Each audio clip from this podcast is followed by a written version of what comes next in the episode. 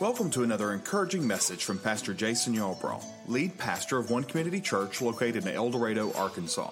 For information about the ministry of Pastor Jason or One Community Church, please visit our website at occeldorado.com Or you can find us on Facebook by searching One Community Church El Dorado. Acts chapter 2. I kind of like having a series on a chapter of the Bible because I really don't even have to tell you guys where to turn. You already know where to turn. so that's pretty cool. So we're going to be in Acts chapter 2, Acts chapter 3, and Acts chapter 4 today, just a little bit. So get ready for that. So let's get ready to lean into part 3.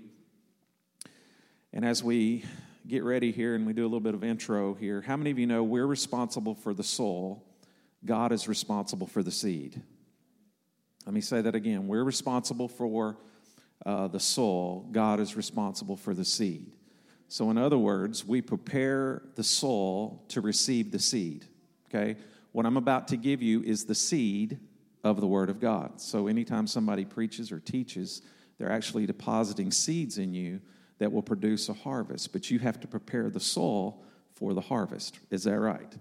So, my recommendation on a practical level is that all through the week, you're preparing yourself for the seed that is going to be brought forth, whether that's in your small group or that's on a Sunday morning, that you're constantly preparing the soul of your life to getting ready for the seed that God wants to deposit in you. So that means Monday, Tuesday, Wednesday, Thursday, Friday, Saturday. All of those days, you're, you're spending time in the Word, you're spending time in prayer, and in some cases, you're fasting, depending on the week and, and what it is you're wanting to seek God for. So you're preparing that soul. On a practical level, though, I would say on a Saturday evening, as you get ready for Sunday, you know, some, for some reason Christians have a problem with this, but we just stay out all night on Saturday night and we do all these things and we, you know, all these things and we work ourselves to death on Saturday. By the time we get here on Sunday, we have no energy left. We're depleted. So we sit here half half asleep we come to our serve teams half ready, late, all of those things. Why? Because we're not prepared. The soul is not prepared for the seed. And so, what we need to be doing is we need to, on Saturday evening, this is something I do. Of course, you say, well, you're the pastor, you have to do this. Well, I think everybody should do this. I start winding. My week looks like this I hit it really hard, and then I start doing this. And when I start coming down, I spend a few days, and that last day on Saturday, Fridays and Saturdays, I'm resting. You know, the greatest preparation I do for sermons is rest. I'm better when I'm rested. When I'm rested, when I am feeling good, I am more, I, I am uh, ready. Uh, my soul of my life is ready to, for the seed, and then I can hear the Lord better when I'm rested. Can I hear an amen? So on Saturday nights, I go to bed early and I, I, get up and I'm refreshed and I'm ready to go. And I just really want to say that to you guys that you don't wear yourself out because when you come in here, God wants to deposit inside of you seeds that will grow a harvest. Can I hear an amen? So if you choose to nap through this today, or you turn off the podcast, or you turn to another YouTube video, or you just had a random Sunday at home and you're just like, oh, I just want to stay at home today. I want to tell you that's a very expensive nap and a very expensive choice. Okay, and let me tell you why. Because eternal treasures are being shared every week at One Community Church. Eternal treasures. Eternal treasures, eternity. This life is temporary. That, that life is eternal. Can I hear an amen? So these are eternal treasures. So I encourage you at home to be preparing the soul of your life, getting it ready for the seed of the Word of God. And one of the ways you can do that in this series is by reading the book of Acts. So I encourage you to read it. You say, Well, I've read it, read it again. Well, I've read it, read it again. Okay? This book right here, just this one book that we're teaching from, is powerful. It is, it is unbelievable for transformation. And so this book right here is so powerful. So I encourage you to read it. Um, I know this week, so we've been in Acts 1, Acts 2, today, Acts 3, and a little bit in Acts 4. Next weekend, we'll be in Acts chapter 5. I don't know if we'll continue with all of the chapters. I don't think we have enough Sundays left in the year. Can y'all believe that? The year's almost over. So I know the Lord's going to want to say some more stuff around the holidays. And so we've really got to get this in. So I may have to skip around a little bit to finish the book of Acts. And then it's on my heart. If it happens or not, I have no idea, but I would love to go straight from Acts into Romans.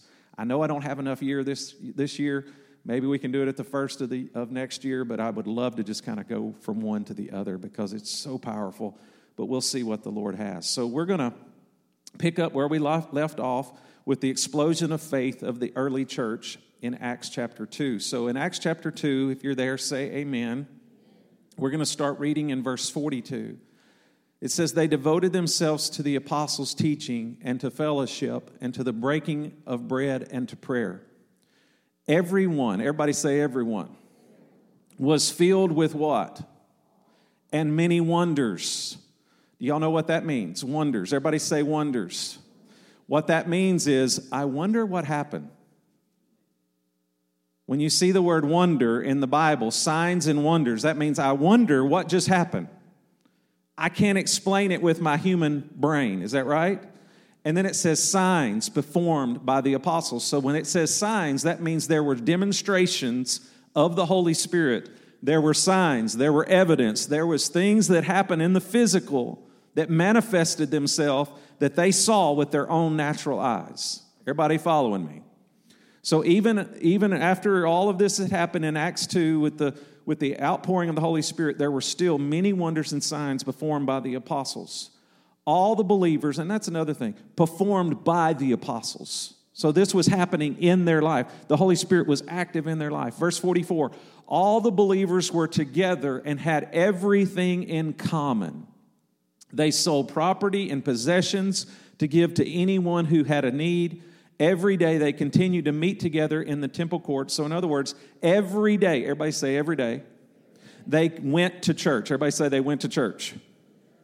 So they didn't just go to church. The early church didn't just go to church on Sundays, they went every day. They went to church every day. They broke bread in their homes and they ate together with glad and sincere hearts. Now, that's not just talking about communion, that's talking about they had meals together. They would come together. They had they built relationships. They broke bread together. Verse 47, praising God and enjoying the favor of all people, and the Lord added to their number daily those that were being saved. So the Lord added to the church how often? Just once a week?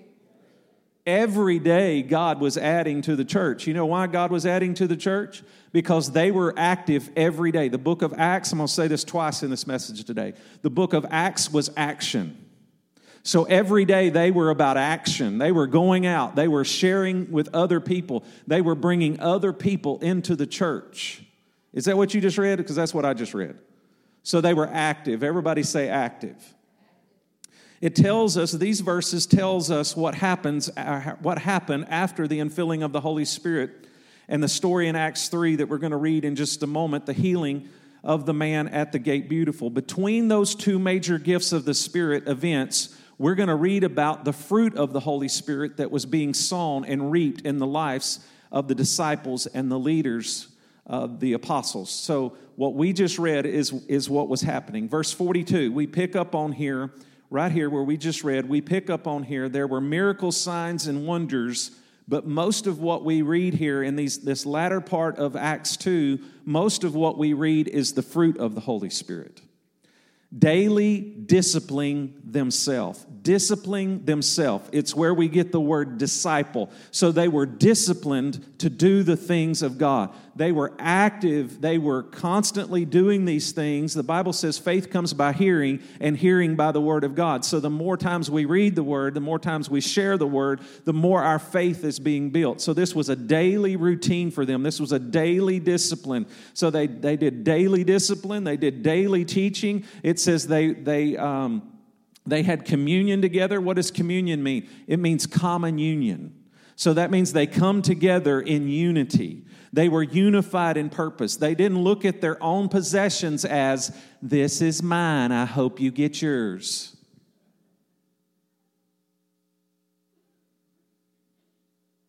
Thought I might get a few more. I got about two amens and a half. So they didn't look at their own possessions as this is mine. No, they looked at their possessions as this is ours. Does that make sense? It's no, I mean, we don't have to be rocket scientists to understand why the early church began to grow like it did and multiply. Because they were not stingy, they were generous. Amen? The fruit of the Holy Spirit is, is, and this is a good nugget right here, right out of the gate. The fruit of the Holy Spirit is to undergird and balance the gifts of the Holy Spirit. So let me say that again. The fruit of the Holy Spirit is to undergird and balance the gifts of the Holy Spirit. So now let's go to Acts chapter 3, go a page over, and we're going to look at verses 1 through 10. Acts chapter 3, verses 1 through 10. One day, Peter and John were going up to the temple at the time of prayer. Now, let me point out here it says one day. Everybody say one day. Now, a page over in Acts chapter 2, it says they went to the temple how often? Every day. So this is one day out of every day. So we, have we established that? Everybody on the same page? Okay, so one day, Peter and John, one day out of every day, Peter and John were going to church at the time of prayer at three in the afternoon.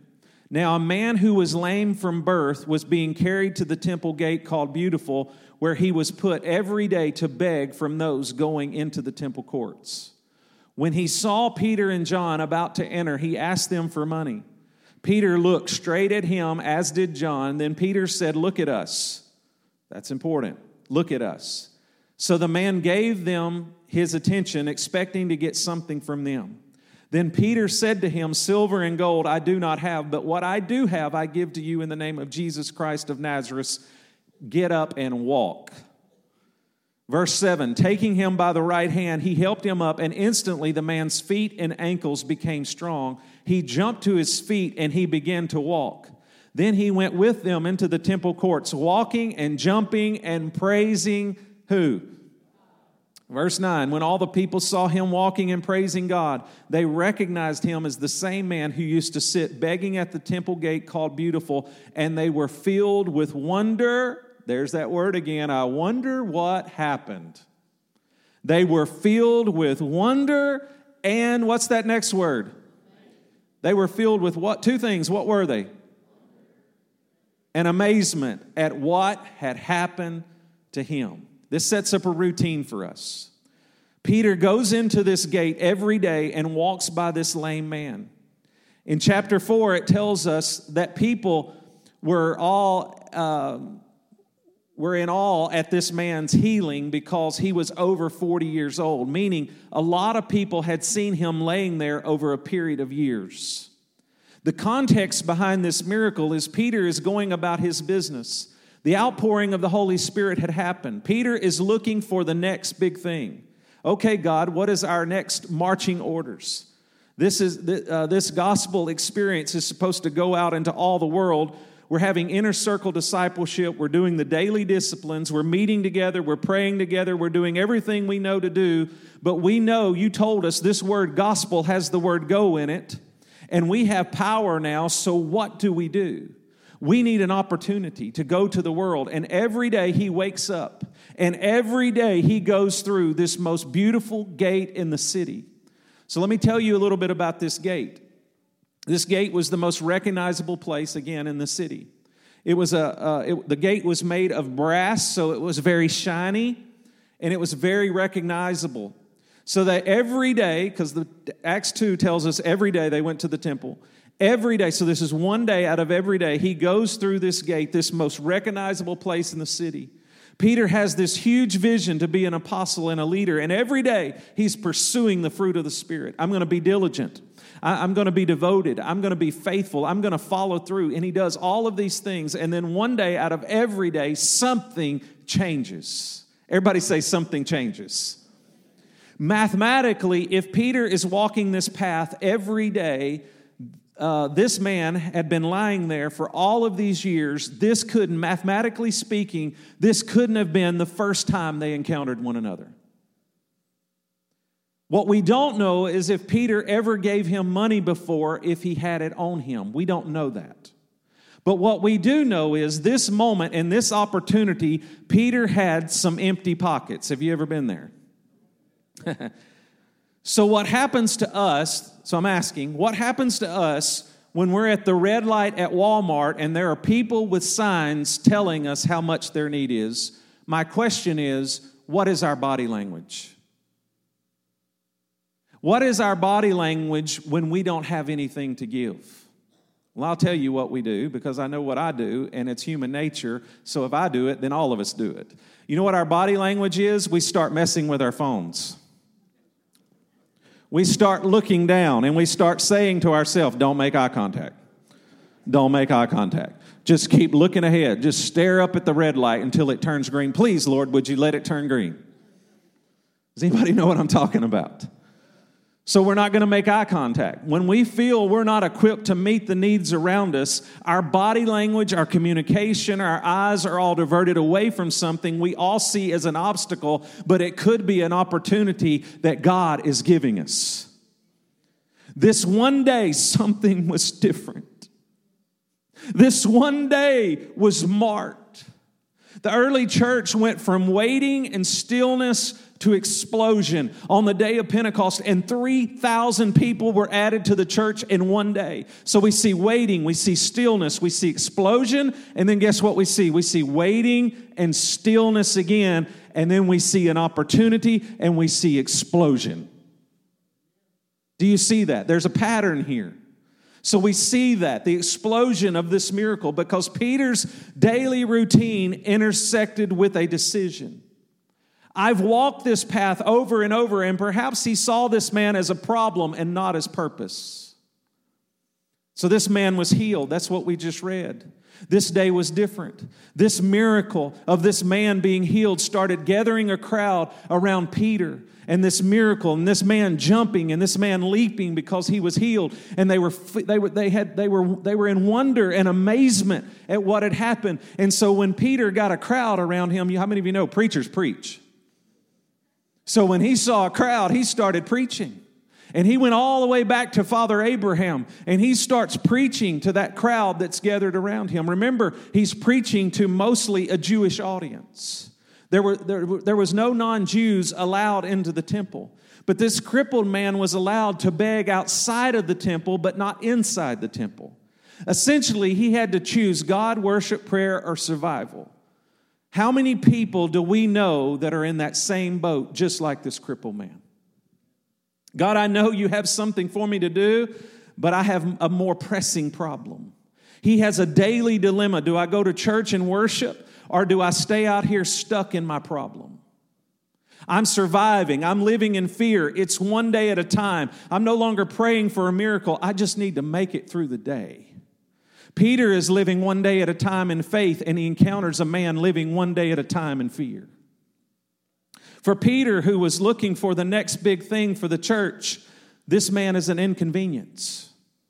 This man is an obstacle to get where he's needing to get on this day. The exponential growth that is about to take place over an inconvenience is absolutely amazing. Peter says, Jesus is the reason this man stands before you today healed and restored. It's the power of the name of Jesus. And I think it's so ironic that they sung all today about Jesus. Because it's in his name this man was healed. The power comes through that name, the name of Jesus, whom you crucified.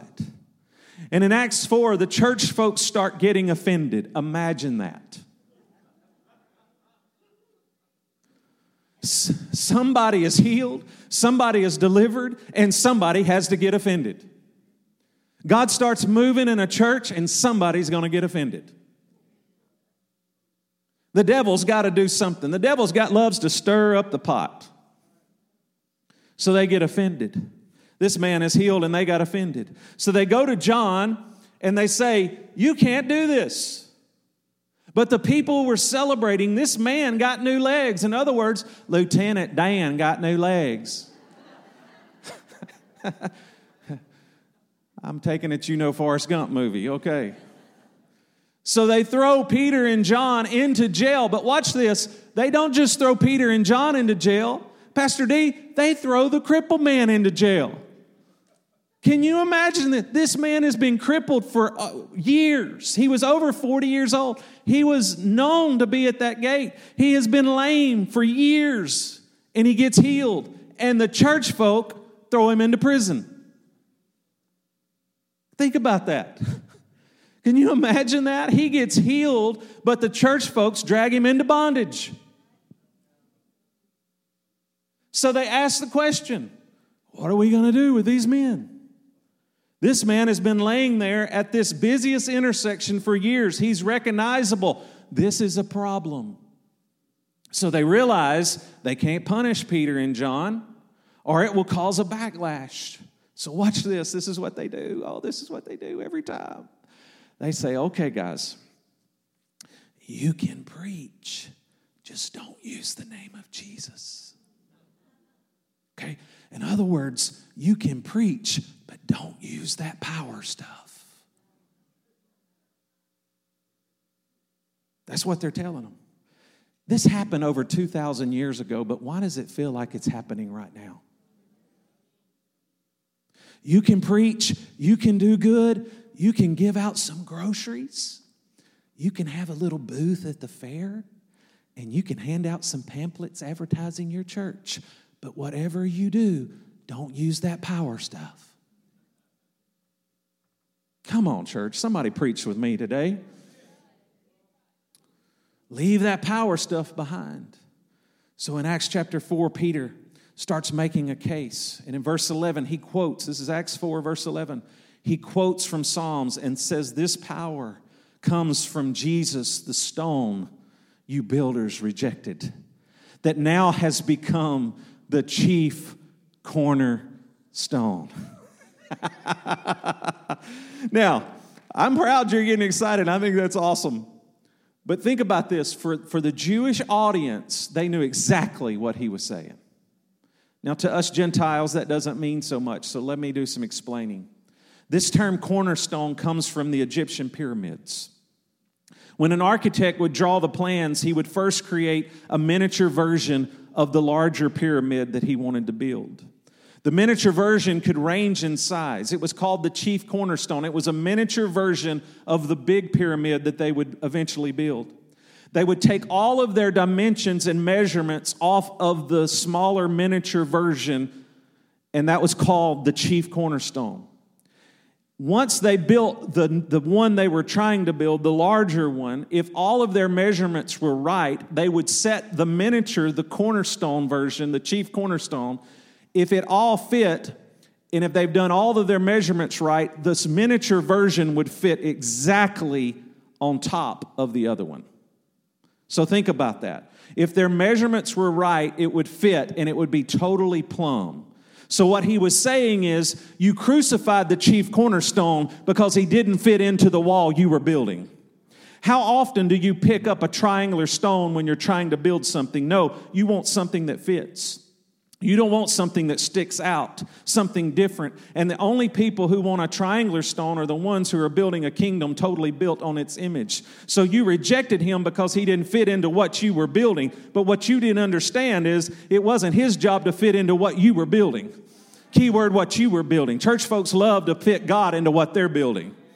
What they didn't know was it wasn't supposed to fit into what they were building. He was supposed to fit, they were supposed to fit into what he was building. Amen. Come on, give Jesus a hand clap. So think about this. Think about this. Jesus was the miniature of what the body of Christ is supposed to look like. And if we're doing it right, it all measures, all the measurements fit. When we're not doing it right, the measurements don't fit. They threatened them probably with death, although this text doesn't say that, but how I know that or how I believe that is, the reason is, is because Peter and John go to the other believers and they start praying. And it's a prayer for boldness. God, acknowledge the threats against us. Enable your servants to speak your word with great boldness and with power and authority. Write this down. Multiplication happens when you're in a threatening environment, not a favorable environment. Multiplication happens when you're in a, in a threatening environment, not a favorable environment. I can honestly say that the, the times that I have seen exponential growth in the ministry here at One Community was in a time where it was not favorable.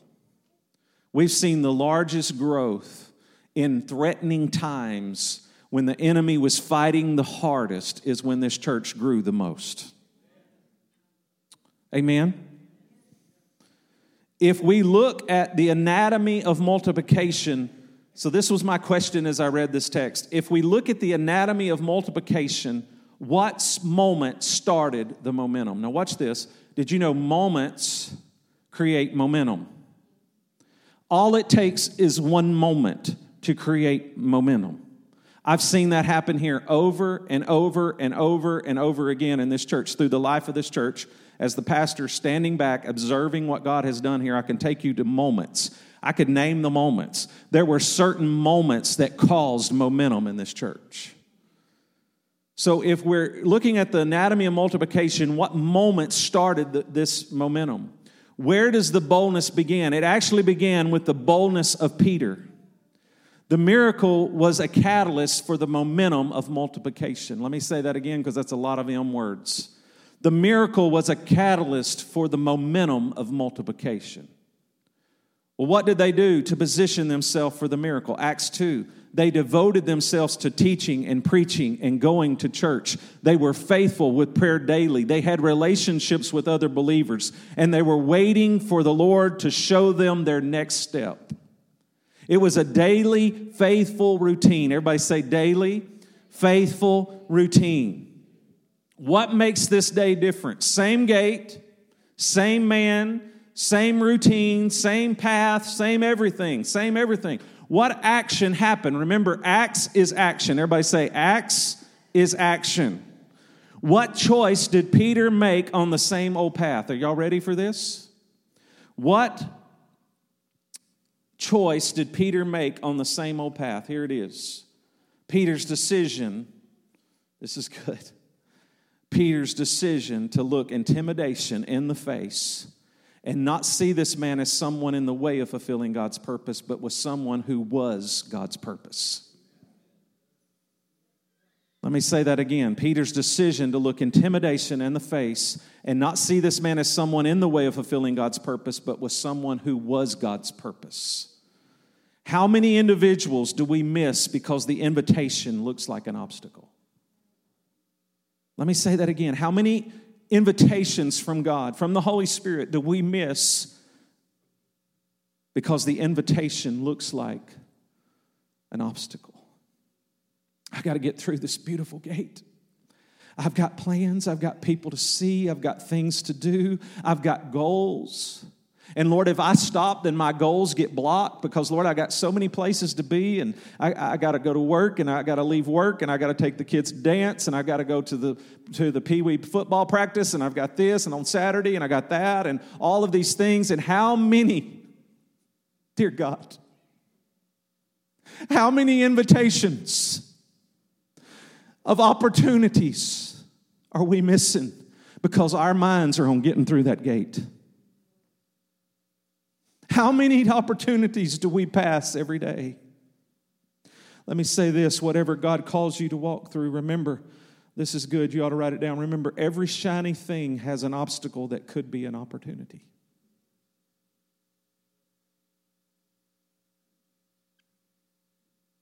Every shiny thing has an obstacle that could be an opportunity. Write this down. There's always an offense there's always a challenge for you to face your own limitations. There is always an offense. There is always a challenge for you to face your own limitations. Write this down because it's good. An ugly limitation will always lie in the path of your greatest pursuit. An ugly limitation will always lie in the path of your greatest pursuit.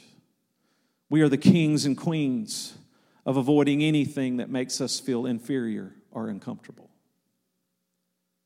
It doesn't matter that I have empty pockets because what I have is power. I've got something on the inside of me that money can't buy and resources can't help. I have power on the inside of me. Question What makes us forget? What makes me forget? What makes you forget that I have something to give? What makes you forget that you have something to give? This is good. You ought to write it down. The enemy always wants to undervalue what we have and overestimate what we don't have. The enemy always wants to undervalue what we have and he wants to overestimate what we don't have. This is why walking by faith is so important. Peter's like, Look at me. So he comes to this man and he says, I want you to look at me. And he says this He says, I want you to look at me. I want you to look, put your face and put your eyes with my eyes because you're going to face your limitation. But before you face your limitation, I'm going to first face my limitation. But I want you to look at me because I do not have what you're asking for. I do not have what you're asking for. Do you know how hard that is? We want to be all things to all people. We want all the answers before we step out. Lord, give me the answer. I want the answer. I want to have it rehearsed. I want to know exactly what I'm going to do, how I'm going to do it. And sometimes the Lord don't want us to have a rehearsed plan of what we're going to do. Sometimes he just wants us to step out on nothing so he can do everything. Sometimes he don't want us to have the script. Sometimes he wants us to just take that step of boldness and face the limitation that's inside of us and say to people, because this is what's happening today in our culture. We don't have what they're asking for in the physical, but such as we have, we give to them in the name of the Lord. There is a power. The old song says, wonder working power inside of us. There is something that we have. There is a deposit of the Holy Spirit inside of us Hallelujah. I said, Hallelujah. So he's asking him to face him. Look at me, look at me, look at me, look in my eyes. What you want, I don't have. What you want, I don't have. Why is this so hard? We want all the answers, and the closer we get to God, the more we feel like we need to know. Peter humbled himself and said, Buddy, I don't have what you want, but I have what you need. I don't have what you're asking for. You're asking for a treatment to treat, to just treat the symptoms. I was reading the other day, I read the randomest things, but I was reading the other day and this caught my eye. Did you know in the medical field, the medical doctor, the lower the education, the more they deal with symptoms. The higher the education of the doctor, the more specific they are, and the more they deal with systems, not symptoms. This is what the Holy Spirit does. He just he doesn't just deal with sniffles. We're going to deal with the cause and the bedrock and the root of what's going on. You're about to get new legs and, you, and when you get new legs, you can get any career you want and buddy, you won't be begging anymore. So the Holy Spirit deals with roots, not just symptoms. And so I, I just want to say that because this culture, this society that we live in is a very feely symptom society. Let's treat the symptoms. Let's, let's go out and just help everybody. Let's just throw things and you know money or whatever. Let's just help. Let's help. Let's help. Let's help. And i'm all for helping. We do that here. We hand out groceries. We do things. We have the, the quarterly grocery drive. We we help people. We just talked about embrace grace this morning. So we're all about helping people. We have people come to our doors every week asking for help. Every week and we help them when we can, and we do the necessary things that we can. But I want to tell you when you give somebody groceries, and I'm all about that, I'm all about feeding people, and Jesus talked about that. If you did it to the least of these, you did it to me. But, I, but in all of that, all we're dealing with is symptoms, we're not dealing with the root. Guys, I, I stood in Little Rock at a meeting where they were talking about poverty in Arkansas. And I said to them, Guys, all we're doing is dealing with the symptoms. We need to figure out strategies to deal with the root so they won't have to have the symptoms. Can I hear an amen? So, what Peter's telling this guy is All you're thinking about is the symptom. I need enough money to get through the day.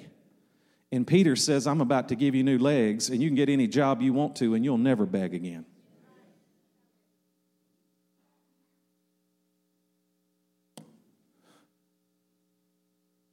Thank you, Holy Spirit.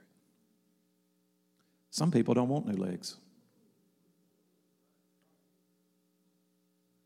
If they got new legs, they wouldn't be a victim anymore. They wouldn't get their government check anymore. Can I hear an amen or something? The Holy Spirit wants to deal with the root, He wants to deal with the cause. What did He tell the woman at the well? He said, If you'll drink of the water I give you, you'll never thirst again. What was Jesus saying? I want to deal with the root of the problem. The explosion of faith of the early church was brought on by a small moment of humility, by Peter and an admission that he had empty pockets. Why is that so hard for us, and why is that so hard for the church? The enemy paints false narratives that you have to have it all together. Silver and gold I don't have. I'm not what you're expecting me to be, but if I'm humble and I'm obedient, then maybe maybe what God, I may be what God has called me to be. One day changed every other day. This is a permission to release the things that we cannot fix. And on that day, that one miracle, that one opportunity, that one decision where Peter intersected an opportunity that could have been an obstacle, should have been an obstacle. He was in the way. And that one moment, and that one choice, that one decision, after that decision, 5,000 people were added to the church that day. 5,000 people. On the day of Pentecost, it was only 3,000. After this miracle, it was 5,000. 5,000. Everybody say 5,000. You know, people talk about, uh, people say goofy things. I don't know if they really know what they're saying. And you get on this thing right here, man, and there's the goofiest stuff out there you've ever seen in your life. I mean, Christians say some of the most unbiblical things ever. I hear people say, well, you know, it's not all about how many people come to church and those big mega churches, and, you know, God's not all about numbers. Well, you're not reading the book of Acts. It wasn't just 20 people, these were thousands of people. Everybody say thousands. You talk about church growth. My Lord, they were having it. Everyone else is focused on that beautiful gate and getting where they need to go. After this, people would bring their sick and their lame to the temple gate, just hoping Peter would walk by and his shadow would heal them as they walked by. But the multiplication of this miracle starts with empty pockets. In other words, it's not you. And when we eliminate ourselves from the equation, that is fertile soil for the power of God to manifest. My own power, my own power won't cut it, but I have a power that comes from the Holy Spirit, and what He will give you, you will never beg again. In our world, we put, watch this, listen to me. In our world, we put ability before everything else. We put ability before anything else. You watch college football, don't watch the Razorbacks find you another team. no. I'm not speaking faith this morning, Emma. But you watch college football. It, it's really hilarious if you watch college football. It'll show you where our culture is. That, the other day, I, I kid you not, this is what they said. They were, they were highlighting, you know, Notre Dame as a Catholic school.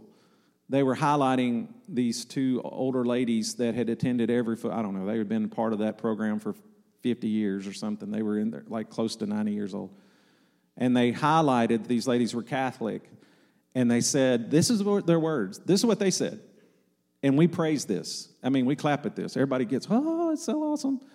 But they say they, they exchanged and they showed a, a beautiful picture of a inside of a church, this old Gothic looking church. And they said they exchanged this place of worship for this place of worship, and they showed the football stadium. See, you got to read between the lines because they're selling us a bill of goods. But if you listen to them, if you're winning, they will talk about how great you are. You making all the mistakes, you just at the end of the game, you were ahead. You're still making the mistakes. They don't glorify the mistakes because you won the game. But if you lose the game, they glorify all the mistakes. Think about that. In our world, we put ability before everything else. It's time to stop depending on our own ability and start saying, What do I have spiritually to give someone? Because in myself, I have nothing to give. Because when that happens, we're no longer dealing with the symptoms, we're dealing with the roots. Did you know in your spirit, you have power to solve problems? Did you know in your spirit there is power to loose chains. Did you know in your spirit there is power to set people in bondage free? Did you know in your spirit there is power to set addiction free? Inside of you, there is that kind of power. There is resurrection power on the inside of you and on the inside of me. Come on, stand to your feet and clap your hands right now. Come on, stand to your feet and clap your hands. Pastor Daniel, come to the keyboard. Come on, worship the Lord. Clap your hands, all you people. Shout unto God with a voice of triumph. I want everybody to say this I have power. Come on, say it again. I have power. Everybody say wonder, working, power. You know what that wonder means? I can't do it. I can't do it. I do things even this morning preaching. I wonder to myself sometimes, how am I doing this? How do I come up with this stuff? I don't know. My mom's the first one to say amen. She's like, she'll tell look at me sometimes and say, I don't know how you do that. That's not, I remember Jason. That's not Jason. Makes me wonder, makes you wonder. Where does he get this stuff? Because it's not me, it's the Holy Spirit. It's the Holy Spirit. We look around this place. Look at what God has done.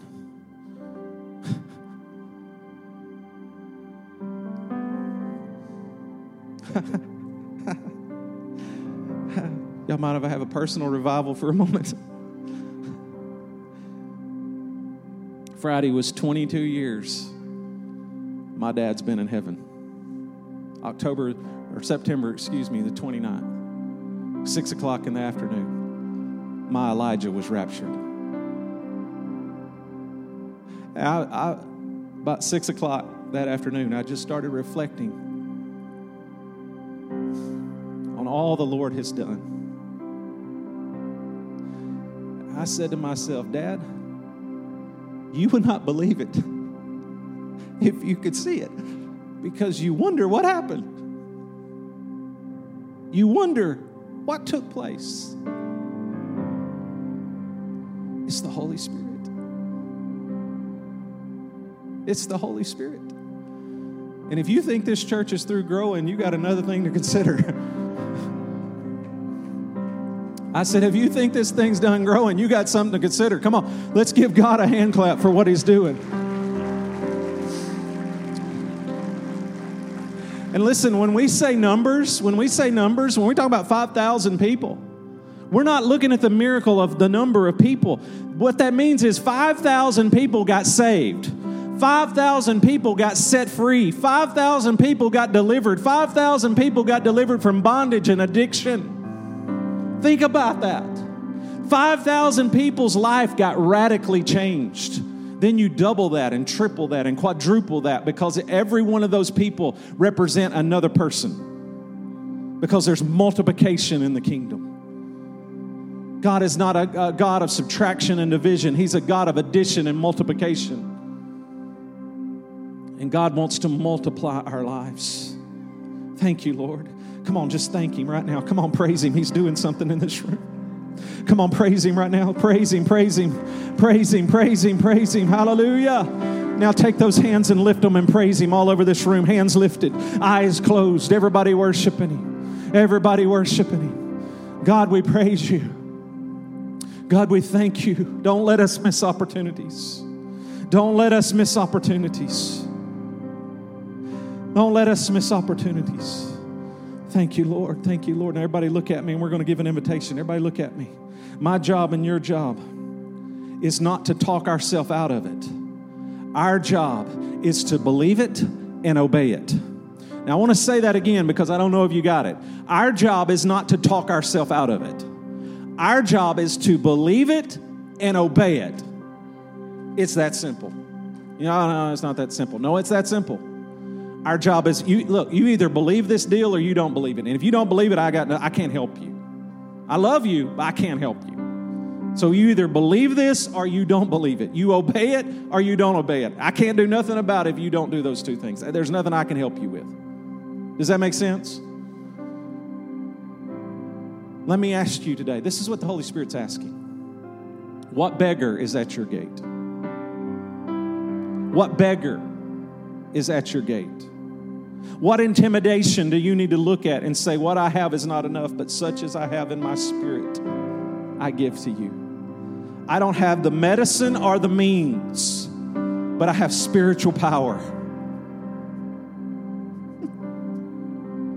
I have spiritual power and I take my God given spiritual power and I say, Cancer be gone in the name of Jesus. And I say, Infirmity be gone in the name of Jesus. And I say, Infertility be gone in the name of Jesus. And I say, Every sickness be gone, every disease be gone in the name of Jesus. Every failure be gone. Rise and walk in the name of Jesus. Rise and walk in the name of Jesus. Quit being stuck with your routine and missing miracles. Let me say that again. Quit being stuck with your routine and missing miracles all along the way. Listen to me, we have to start changing our declaration. What we declare either gives permission to the enemy or the higher purpose of God. Either way, one of the two things, what we say out of our mouth is either given permission to the enemy or it's given permission to a higher power and a higher purpose. And so we've got to watch what we say. So, here in just a moment, Pastor D, you keep playing, and here in just a moment, I'm going to give an invitation, and we're going to start declaring some new things over our lives. And we're going to start breaking that bondage and stuff and that junk all of our life. And we're going to start breaking that negative communication and, and that verbiage that we've been speaking. And we're going to start speaking life over situations, situations in our life, in our personal life, and in our in our marriage, and our children, and our finances. We're going to start speaking over our church. We're going to start stop speaking death and, and division vision and all of those things, and we're going to start speaking life in the name of Jesus. Can I hear an amen? Come on, I want every head bowed, every eye closed. Let's turn down the lights right now. Come on, let's worship Him right now, right there where you're standing. Right there where you're standing. Oh man, I, I don't know this song. I couldn't even try to sing it, so don't play it, okay? But they sung a song. You guys sung a song the other day. I don't even know the name of it, but the other day they sung. us. I'm hearing this in my spirit. I, not, this didn't come from me there was this part of the song they sang the other day. I don't know if you caught it, but it says, Who am I to deny what the Lord can do? Who am I to deny what the Lord can do? Y'all remember that song? Who am I? Think about that. Who am I to deny what the Lord can do? Who am I to say God can't do that? Who am I to say that? This church is not a place, listen to me this church is not a place for spectating, and this is not a show. This is an opportunity for an internal encounter. Hallelujah. Hallelujah. Oh, Father, we praise you right now. We praise you right now. Hallelujah. Thank you, Jesus. All over this room, praise Him right now.